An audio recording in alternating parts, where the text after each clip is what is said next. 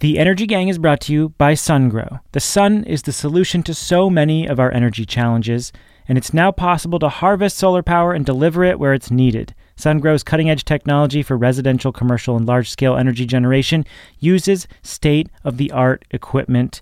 To find out more about SunGrow's inverters for solar and storage, go to sungrowpower.com. We're also brought to you by KORE Power. KORE Power is a leading US based developer of battery cell technology, serving utility, industrial, and mission critical markets across the globe. KORE Power is dedicated to widespread energy storage adoption while keeping manufacturing domestic in order to stabilize and protect the US grid. Find out more about KORE Power's modules, which are now on the market, at korepower.com, K O R E, korepower.com. Green Tech Media Podcasts.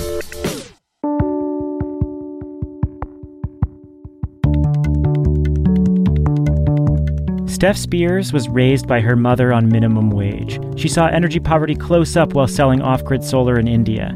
And she carries those experiences into every decision she makes as CEO of the solar company Solstice. I at first didn't know what to do with that privilege. I don't know why I get to be in these elite rooms, but my mom doesn't get to, or other folks who who want to be in that room too don't get a seat at the table then you begin to see that there's not that much that separates those two worlds and those two types of people other than opportunity and chance. Welcome to Watt It Takes, an interview series produced by Powerhouse and Green Tech Media. I'm Stephen Lacey. In this series, we hear from founders and executives at the most influential clean energy companies their backgrounds, their passions, their deals, their struggles, their management philosophies, their near death experiences.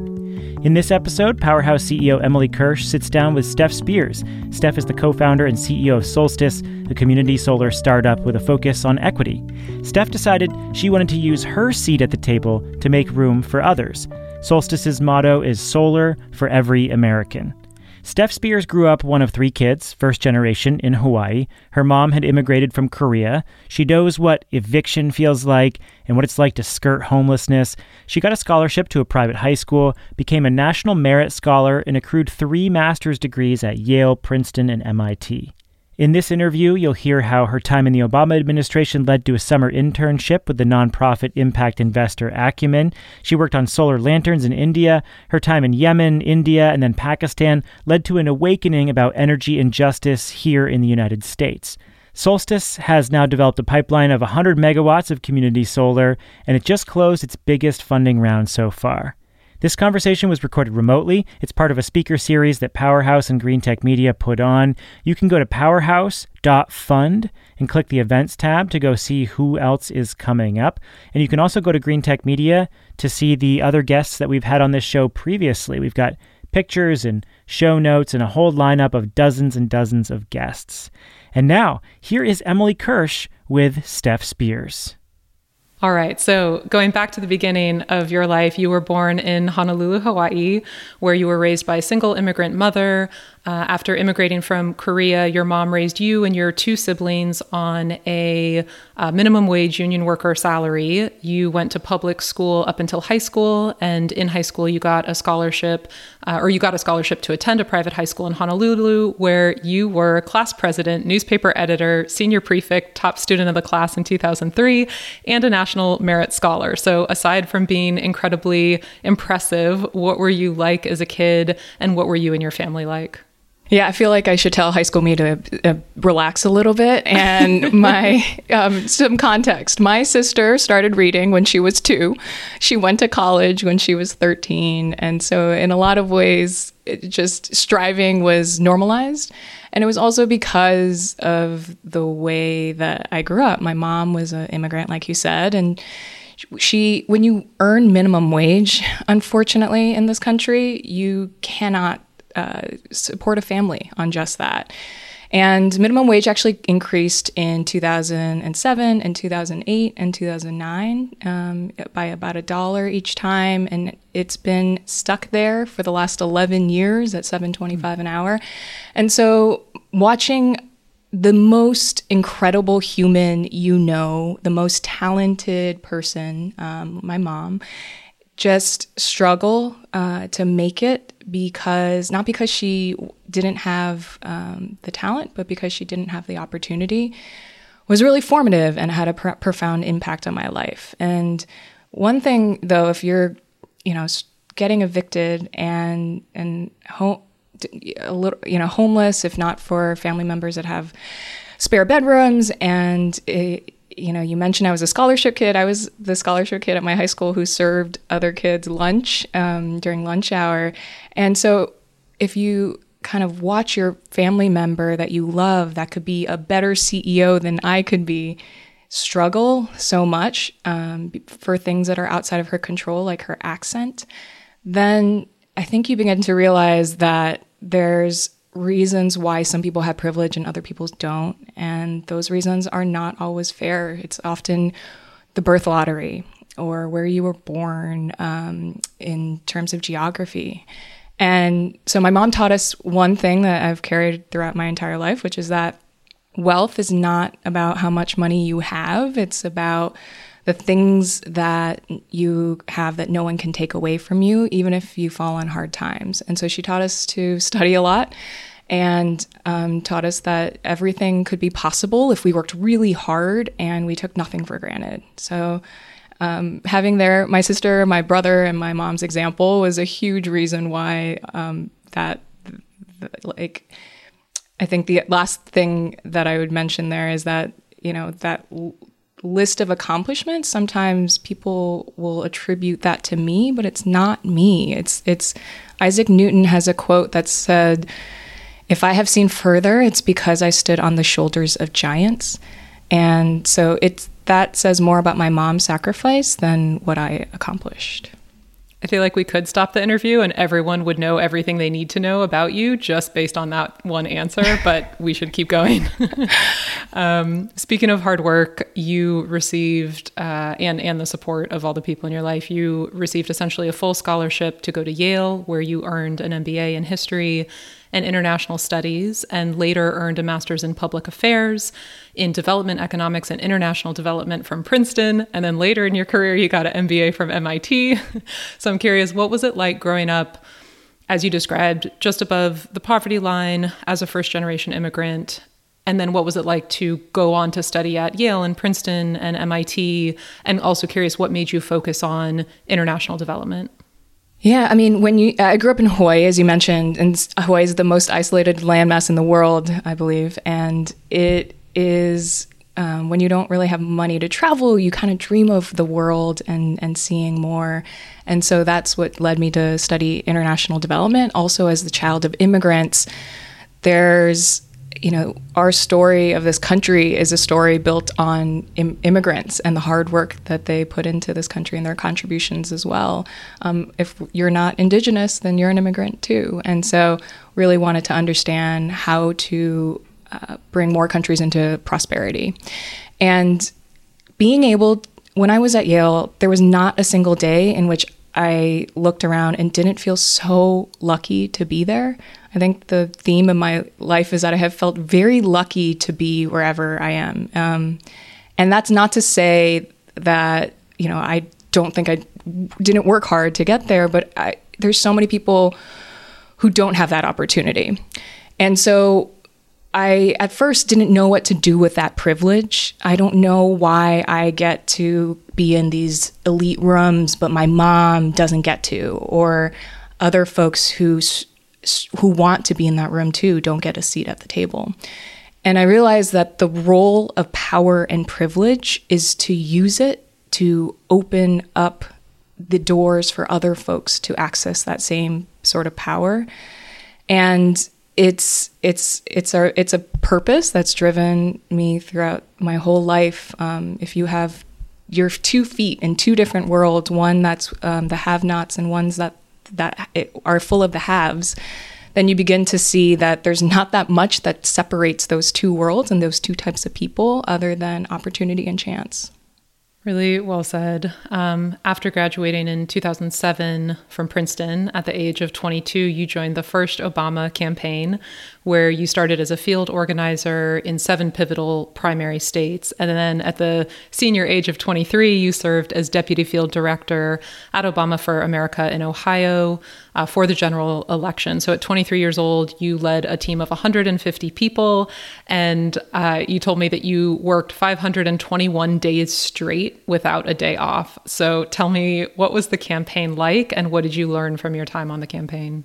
I mean, I wasn't the only one that did that. It was a it was a whole network of people um, who came together. Many people who had never been politically active in their entire life, and you know, I was working in very rural areas across the country, living out of my car, and just being astounded that no matter where I went, I found people who were just like me and who really wanted the same things in life. People just wanted to take care of their loved ones. They wanted a shot at a good job. They wanted to, um, you know, be uh, be able to achieve their goals if they worked hard enough. And people wanted to believe that we were going to progress in some way. And so, what connected people all across the country was common. And I also mm-hmm. witnessed people sacrifice. Uh, so much for the things that they believed in. You know, I watched a woman, one of my super volunteers, she had Parkinson's, so she couldn't go door to door, and she would just sit there hours writing postcards to her neighbors, asking mm. them to consider voting for Barack Obama.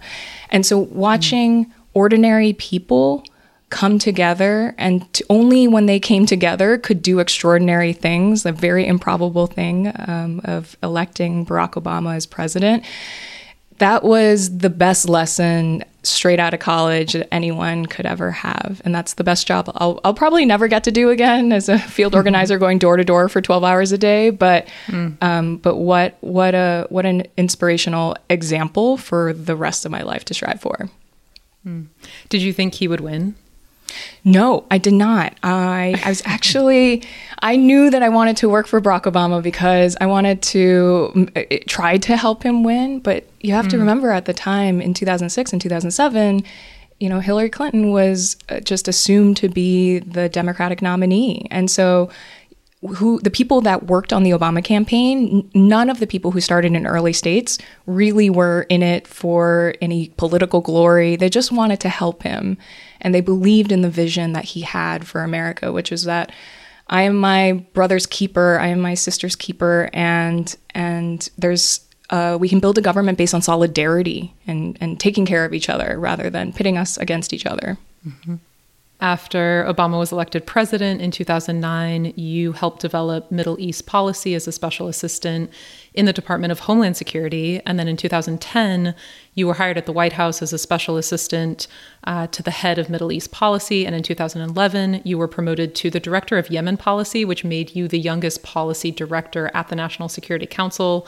All of this was happening around the time of the Arab Spring. Uh, what what were these roles like, and what did you learn?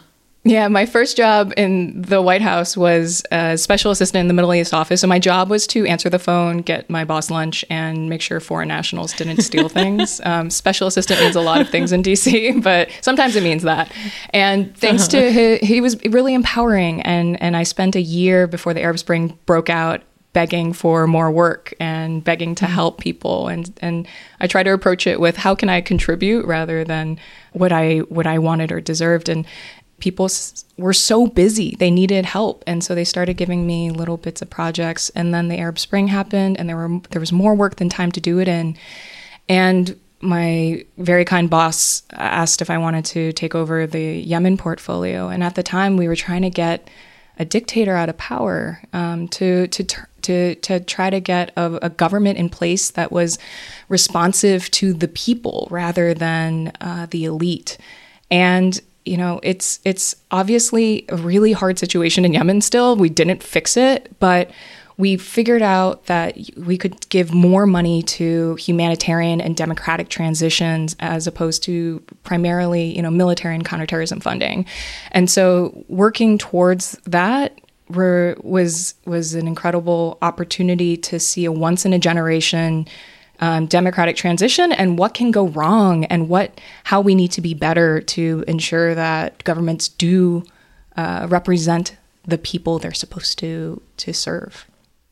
Um, after after your time in the Obama administration, and then after a few months of leading Get Out the Vote efforts for the Obama 2012 campaign, you moved to Pakistan as a summer associate with the nonprofit impact investing fund Acumen, and then later moved to India uh, to work with one of Acumen Acumen's portfolio companies called D-Light, providing energy access via solar.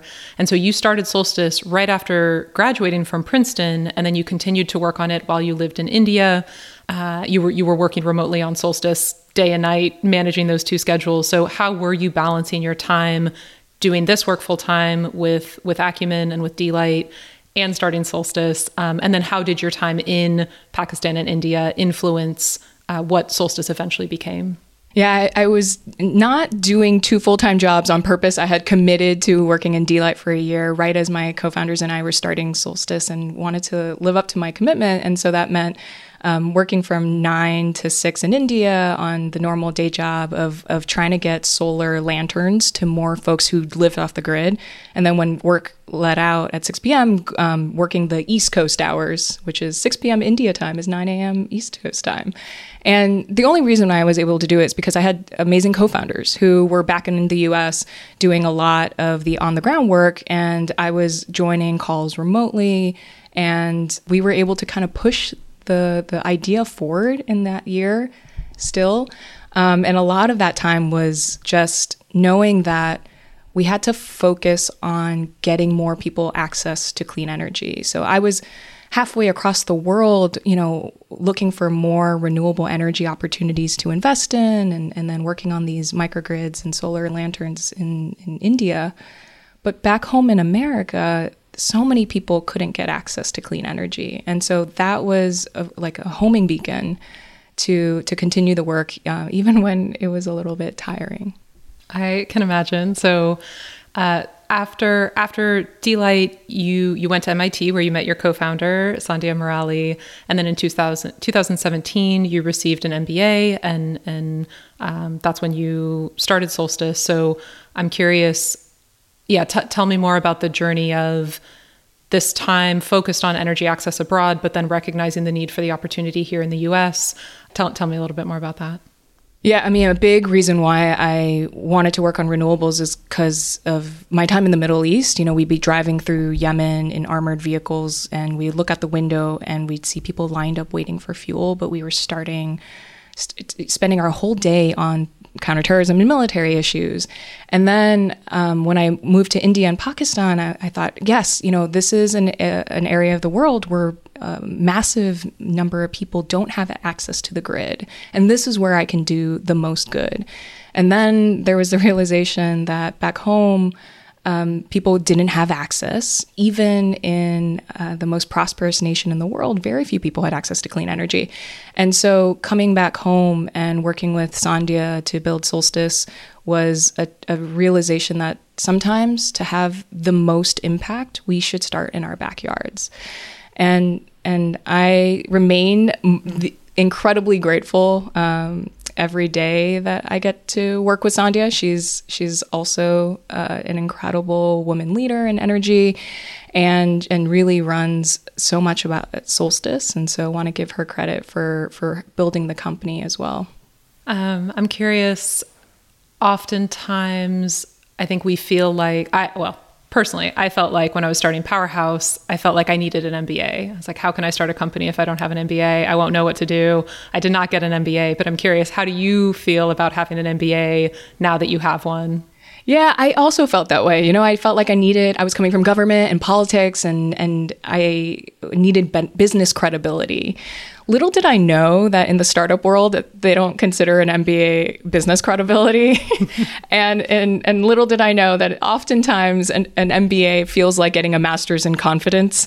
But I owe so much to my MBA. I mean, I met my co-founder uh, at, at in business school. Um, you know, some of my first funders were my classmates at business school, and the Entrepreneurship Center at MIT housed us and gave us an office for two years. Mm-hmm. And so Solstice would not exist if it had not been for business school. Mm-hmm. But at the same time, I wasn't. I wouldn't have been able to go to business school had I not gotten a scholarship to go. And it is a very expensive proposition. And so it's not for everyone.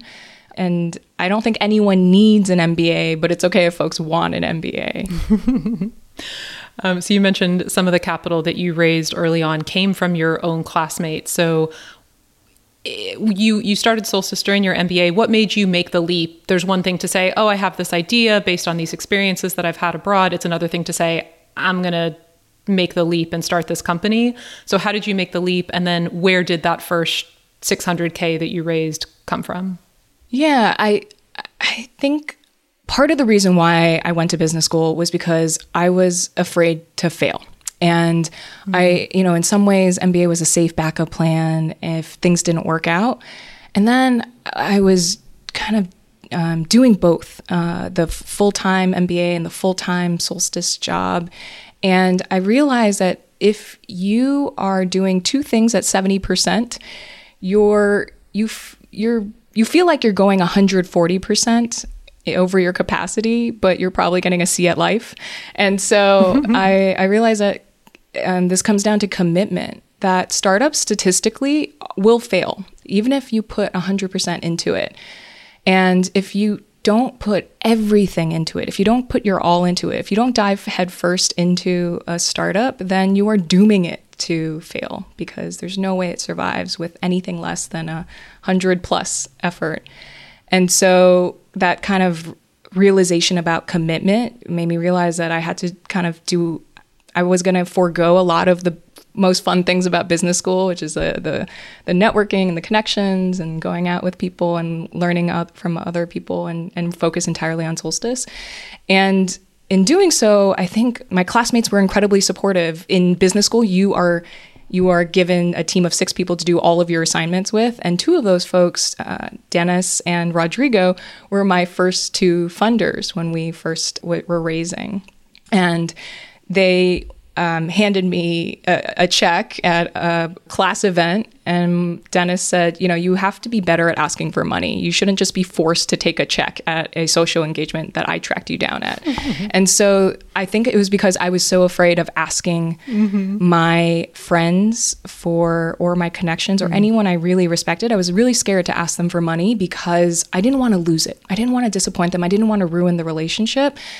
And then it's, it's that mm-hmm. commitment. Like if you don't give it your all, you will fail. And so, you know, help figuring out that uh, if if we had any choice of making solar more accessible to people, I had to get over my fears of about money that stemmed from my childhood, and I had to um, remember that I should not let my fear of money get in the way of the liberation of people who are marginalized and who don't have um, things that they deserve. So that's that's what got me over it.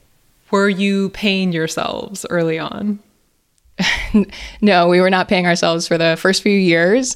And then uh, just just recently, you know, we graduated to a, a pretty marginal salary, and we're still paying ourselves below market. But my co-founder and I have uh, feel a, a, deep responsibility that we shouldn't increase our own compensation unless we can increase the whole team's kind of commensurately. So that's been our philosophy for the past few years, and um, you know, this is not like a Jeff Bezos situation where one person's wealth grows and grows, but everyone else stays the same. We're gonna we're gonna kind of lift lift everyone together. Uh, in 2018, you raised a seed round, and then you just closed this twice oversubscribed note round, which Powerhouse Ventures and Schneider Electric Ventures and Total Carbon Neutrality Ventures are all very proud and happy to have invested in, along with a few others who will be announced soon. Um, what have you learned about fundraising, and what advice would you give to entrepreneurs that are at the pre seed and seed stage and just getting started? Oh man, I've learned so much about fundraising, and I want to share all of what I've learned, especially with you know mm-hmm. uh, marginalized populations that have harder time accessing capital. And so, mm-hmm. a couple things. One is that in fundraising, the people who teach fundraising, they'll teach you about the pitch. And the pitch is really important, and you know, knowing how to showcase your business model and your traction is really important but it's only 50% of it. I think the other 50% is the process. And and it's a it's a craft that's learnable, but it's very tactical. And so, for example, no one ever teaches you this is your CRM for tracking investors and this is this is how you follow up and no one ever says uh, you have to this is what makes a perfect data room for your investors doing due diligence. And these are the three types of desks, decks, pitch decks, and the two types of financial models you need before you even step outside the door to, and talk to an investor. And you know, one thing I wish all younger or uh, early stage entrepreneurs stop doing was asking everyone around them, "Do you know of an investor that can invest in my business?" Because that's, I don't think, the most effective way to phrase that question. The recipient who hears that question will just think, um, you know, let me think about it and get back to you. And more likely than not, they're not going to be able to come up with a list. What we should all do is have do do our homework, come up with our target top 25 investors and take that piece of paper with you to every single meeting you go to and show that list to uh, investors or super connectors and say is this the right list? Do you know anyone on this list? Am I missing anyone on this list? And by doing a little bit of homework on the front end, you know, you invite responses, uh, you give people less of a burden on themselves to think of the answers and you give them something to reflect on and i think that's so much more effective and and so there are little tactical things like that that i wish i wish we were all taught and then also the last thing i'll say is that there's kind of a perverse characteristic of fundraising that you are more likely to get funding if people feel FOMO. Like if they feel like your your your round is scarce or closing, then you'll have much more funder interest than at the beginning. And so one one thing I I want folks especially, you know, founders of color to know is that you know, really think about who are the first people that you're getting in the door, the first investors you're getting in the door, um, because they'll set the tone for the rest of your round. And you're to get married to them. Um, fundraising's like dating, and you should vet them as such because these are to be partners with you for the rest of your business, if not your life. And and um, and we feel really lucky having gone through that process to have the investors we have, including now you very grateful to to be a part of Solstice in this way. And you've taken that capital capital and you've worked on 26 community solar projects. In the early days, what did you do with this capital? How did you build your product? How did you get your first customers? Yeah, in our early days, our focus was just on trying to talk to as many customers as possible. Sometimes I think um, startups will think that they have the perfect product and go out and it actually there's not product market fit and there's not a there's not an audience for what you think the world needs. And so just talking to as many people as possible around about their energy use and and what they wanted and what they were willing to pay for clean energy was really telling. And initially no one was willing to give you know three college grads llc that much of responsibility. And so when we were getting our first uh, partnerships with solar developers. They were giving us small chunks of projects, um, and they weren't. They were really small at 200 kilowatts at a time. And we said, okay, we're going to start small. We're going to do a really good job at this small scale and then just slowly grow. And then, you know, the next year went from 200 kilowatts to two megawatts at a time. Then it was six megawatts at a time. Now it's, you know, more b- bigger portfolios, entire portfolios at a time. And so just knowing to to smart start small and and know that and build your systems so that they can scale has been kind of our, original theory for how we were going to get started. The Energy Gang is brought to you by KORE Power. Based in the US, KORE Power is situated to meet the growing global demand of the energy storage market. In fact, KORE Power is building the first large scale battery cell manufacturing facility in the US owned by an American company. Once operational, the 1 million square foot facility will have 12 gigawatt hours of scalable manufacturing capacity. The facility will leverage a cogeneration plant to be carbon neutral during regular hours and provide power back to the local grid when demand is low. From sourcing critical minerals to battery recycling management, KORE Power with its partners offers an end-to-end energy storage management solution. KORE Power's newly commissioned 2 gigawatt hour Chinese factory is currently shipping product to customers for integration and testing. Find out more at korepower.com. That's K O R E, korepower.com. We're also brought to you by SunGrow. SunGrow is taking the COVID 19 outbreak seriously. It is getting products to people very quickly and on time and doing it safely. SunGrow prioritized the safety of its employees by investing in measures to protect them from infection inside the factory. And it's working closely with suppliers and customers to make sure that inverters get to renewable energy projects around the world on time. SunGrow has also worked with communities to get face masks to people who need them. You can find out about SunGrow's work and its products at sungrowpower.com. And for those that are new to community solar, what is community solar? What is Solstice? What is the who's the customer? Yeah, so for the first time in the history of the United States and the world, solar is actually cheap enough that it can help us all save money on our electricity bills. But the issue is that most of us cannot put solar on our home. So the vast majority of Americans, four out of five Americans, cannot install solar on their home for a variety of reasons. Maybe they're a renter or a condo owner, or there's a tree covering their roof, or their roof is facing the wrong way, or it's made out of the wrong materials or they can't uh, afford the cost of solar or don't have the right FICO credit score to get financing. And so when you look at all the reasons why people can't put solar on their home, then you see, wow, this is the reason why so few people actually have solar. Mm. And community solar is a solution to this problem. So the fo- for the folks that are locked out of rooftop solar, they could buy a portion of a neighborhood shared solar farm. And mm. it's not a microgrid where you're directly plugged into the solar farm. The electricity flows from the farm back to the grid, but people can subscribe to a portion of that power. And they see the benefits show up as a credit on their monthly utility bill. And the subscription part is key because it means that people don't have to pay upfront for the solar. They're just paying for the power that's produced by their share. And generally speaking, in most states, they're paying for this at a guaranteed discount compared to what they would have paid for the utility to, for that power. So they're not putting anything on their home. They're not putting um, paying anything up front and they're guaranteed a savings. So it's the most affordable and accessible type of solar out there. Hmm. So you are saving people money. Your customers are the developers. What is the business model for Solstice? How do you all make money?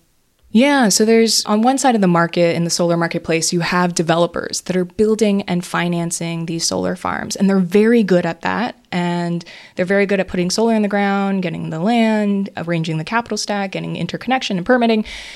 But they have generally been uh, used to selling their power to the utility at the wholesale price. And now they want to do community solar because they get a higher price closer to the retail rate of electricity for their solar farms. But now they have to deal with the prospect of signing up hundreds, if not thousands, of residential customers. And generally speaking, they don't have the software that can manage that whole customer experience from um, customer education to customer enrollment and the billing and the crediting of people's bill and the integration with their utility accounts. And so, what we do is we take care of every step of that customer experience for solar developers and we we do all of the community organizing and customer education around community solar with you know directly to residents and businesses that sign up for solar farms and we're also doing all of the management of the solar farms with our software, the billing and the crediting of the customer, um, and the management of the customer experience. And so our obsession is how do we make solar so easy and so affordable that everyone can do it? And part of the reason why we uh, really own that whole customer experience is because we're intent on making it more inclusive to underserved communities and low to moderate income Americans. So that is um, what's fueled the founding of Solstice and, and why we do the work we do. I know part of making it more accessible, and one of the things that Powerhouse Ventures is most excited about is your Energy Score product. Energy Score is a more accurate way in predicting utility bill payments and more inclusive of low income Americans compared to industry standard FICO scores. How does Energy Score work and what impact is it having with your customers? Yeah, to understand Energy Score, I just want to make sure everyone understands a couple of things about the FICO credit scores. Like, why do we use FICO credit scores in energy? And so I think most people know that FICO credit scores are your destiny in this country, that they determine whether you get a loan or a car or sometimes an apartment or a job um, will check your credit score. And so it's really hard to do anything if you don't have a high credit score. And my mom used to tell us just because we don't have a high credit score does not mean we're bad people. And she was right. and, uh, and in solar, you know, cr- your credit score also determines whether you can get access to financing for rooftop solar and it determines whether you get community solar for a lot of projects. So that is we thought that was ridiculous because FICO credit scores don't measure a lot of things. They don't measure your utility repayment history, your cell phone payment history, your rental history. All of this isn't measured in FICO. And so you could have a half a million dollar mortgage and have a higher FICO score than someone who pays their rental bill on time every month. So FICO is our destiny in this country, but we now have better data science that we don't have to rely on FICO anymore. We can rewrite our destiny using innovation and, and more accurate data. And so we set out, thanks to uh, a support from the Department of Energy and with our research, our data scientists at MIT and Stanford, we invented something called the Energy Score. And the Energy Score is based on 800,000 lines of consumer data. Uh, we did machine learning regressions, and we found that the algorithm is more accurate at predicting utility bill payment behavior than FICO. And it's more inclusive of low to moderate income Americans who would have been locked out of clean energy projects if we were relying on FICO. So you can be more accurate at determining bill payment history and you can be more inclusive of low to moderate income Americans. We live in a world in which you can be more inclusive and it doesn't have to hurt business. And so that's a that's the world that we're trying to to to live in is the world that as, as it should be. You've created this vision and built this business to the point of now having 28 people on the Solstice team. Did building a team and building Solstice did that all come naturally to you? How did you know how to do it? No, but you know, it didn't come naturally. But I, and a great lesson when I was working at the White House, and, and you're lucky enough to witness some of the most talented, uh, credentialed, you know, smart, intelligent people get in a room, and you realize that there's no way they're they they know everything about what they're doing. And and honestly, you know, sitting in the situation room sometimes, like it was very clear that people were just figuring it out. And so there's a lot of obviously there's a lot of important um, things about having the experience to do the job well but there's a lot of that everyone at the top is figuring it out as they go along too. And so having a comfort with that helped us think outside the box and kind of go beyond just what traditional industries were doing is we have to figure out a better way. No one else has done this before and so there's no roadmap. And that is how we've um, been able to do weird things like invent the energy score um, because we just saw a gap and we try to problem solve our way through it. And and so no, it, it hasn't felt natural, but I think what we've learned is that it's all about learning and who learns the fastest. That's successful startups are not the ones that get it right out of the door on the first day. Successful startups are the ones who learn the fastest. Well said.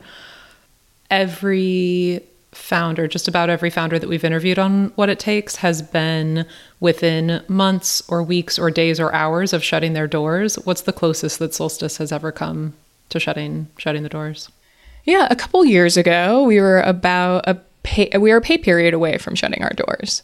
It was a choice between figuring out a way to infuse capital and make payroll um, and and letting people go.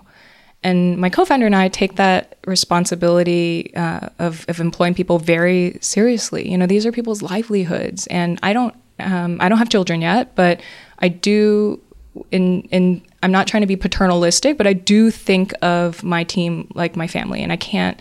If, if I can do anything to prevent them from losing their livelihood, I will. And so, my co-founder and I, you know, took loans out to personal loans, essentially to to kind of uh, save the company and float it for a little while till we got other kinds of funding and and and got revenue in the door. And so it's it's a little bit ironic because we work on credit scores um, work, and my own credit score has dropped in the course of this this experience. Um, I'm working to get that back up, but but I think you know when I look back, I I, I don't.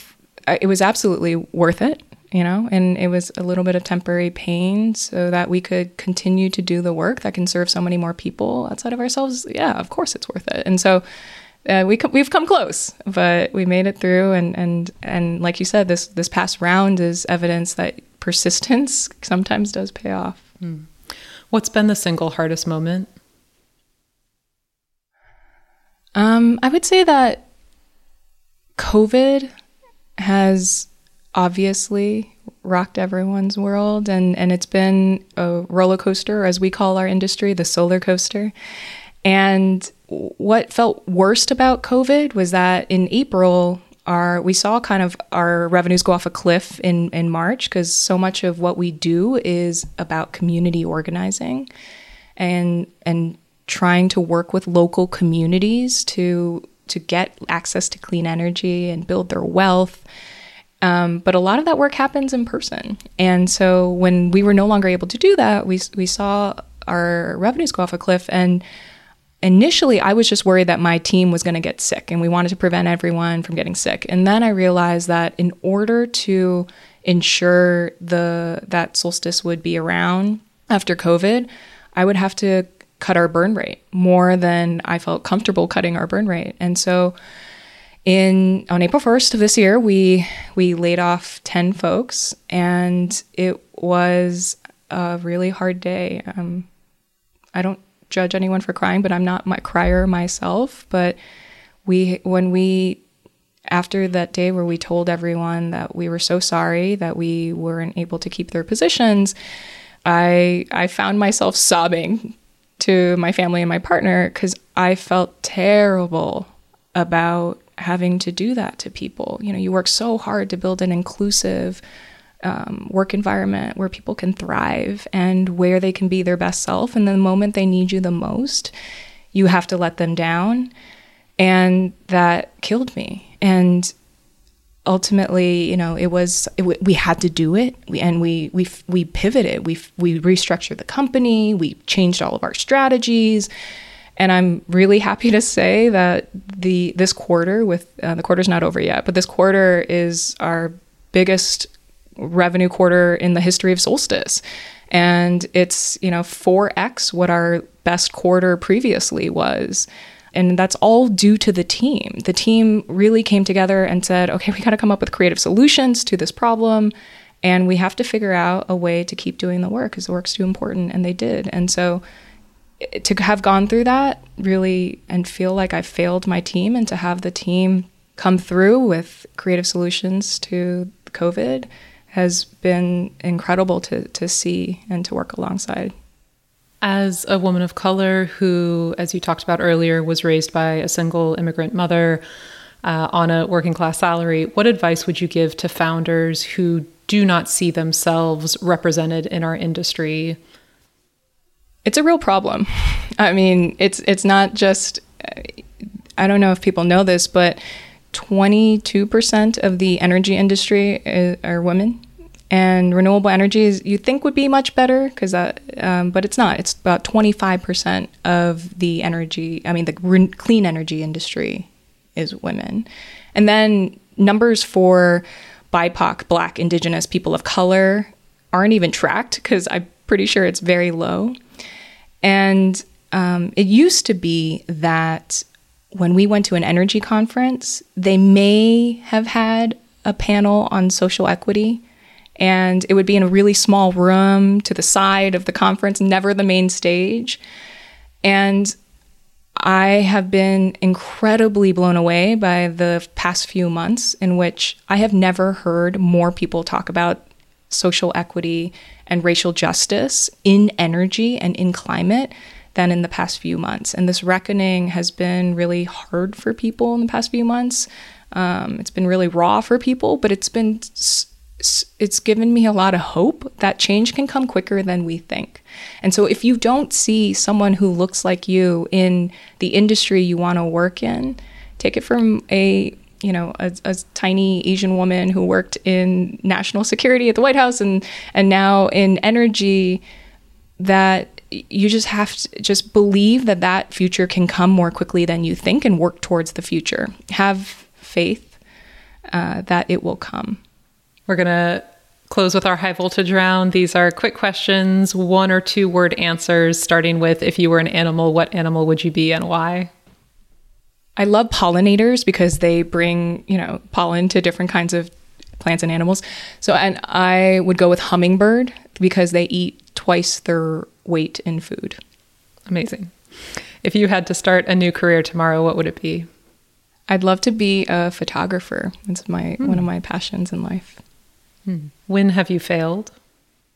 I think if you don't fail in this job, you're probably not ambitious enough. And so I do truly fail uh, every day, and, and I don't feel good about it because I feel like every day I let someone down. Um, and particularly when I have failed, is we live at the nexus of two worlds. One is the market driven world of solar developers and financiers who are building new projects and ultimately they have a responsibility to make their projects pencil out for their capital providers. And on the other hand, we work for the activist world, the environmental justice and climate justice world, who is right when they say that the energy industry as it is does not uh, support our, our shared values of justice and equity. And so, if you're working with both worlds and you're in the middle of them, you're generally going to be unsatisfactory to either one or both at any given moment. You know, we mm-hmm.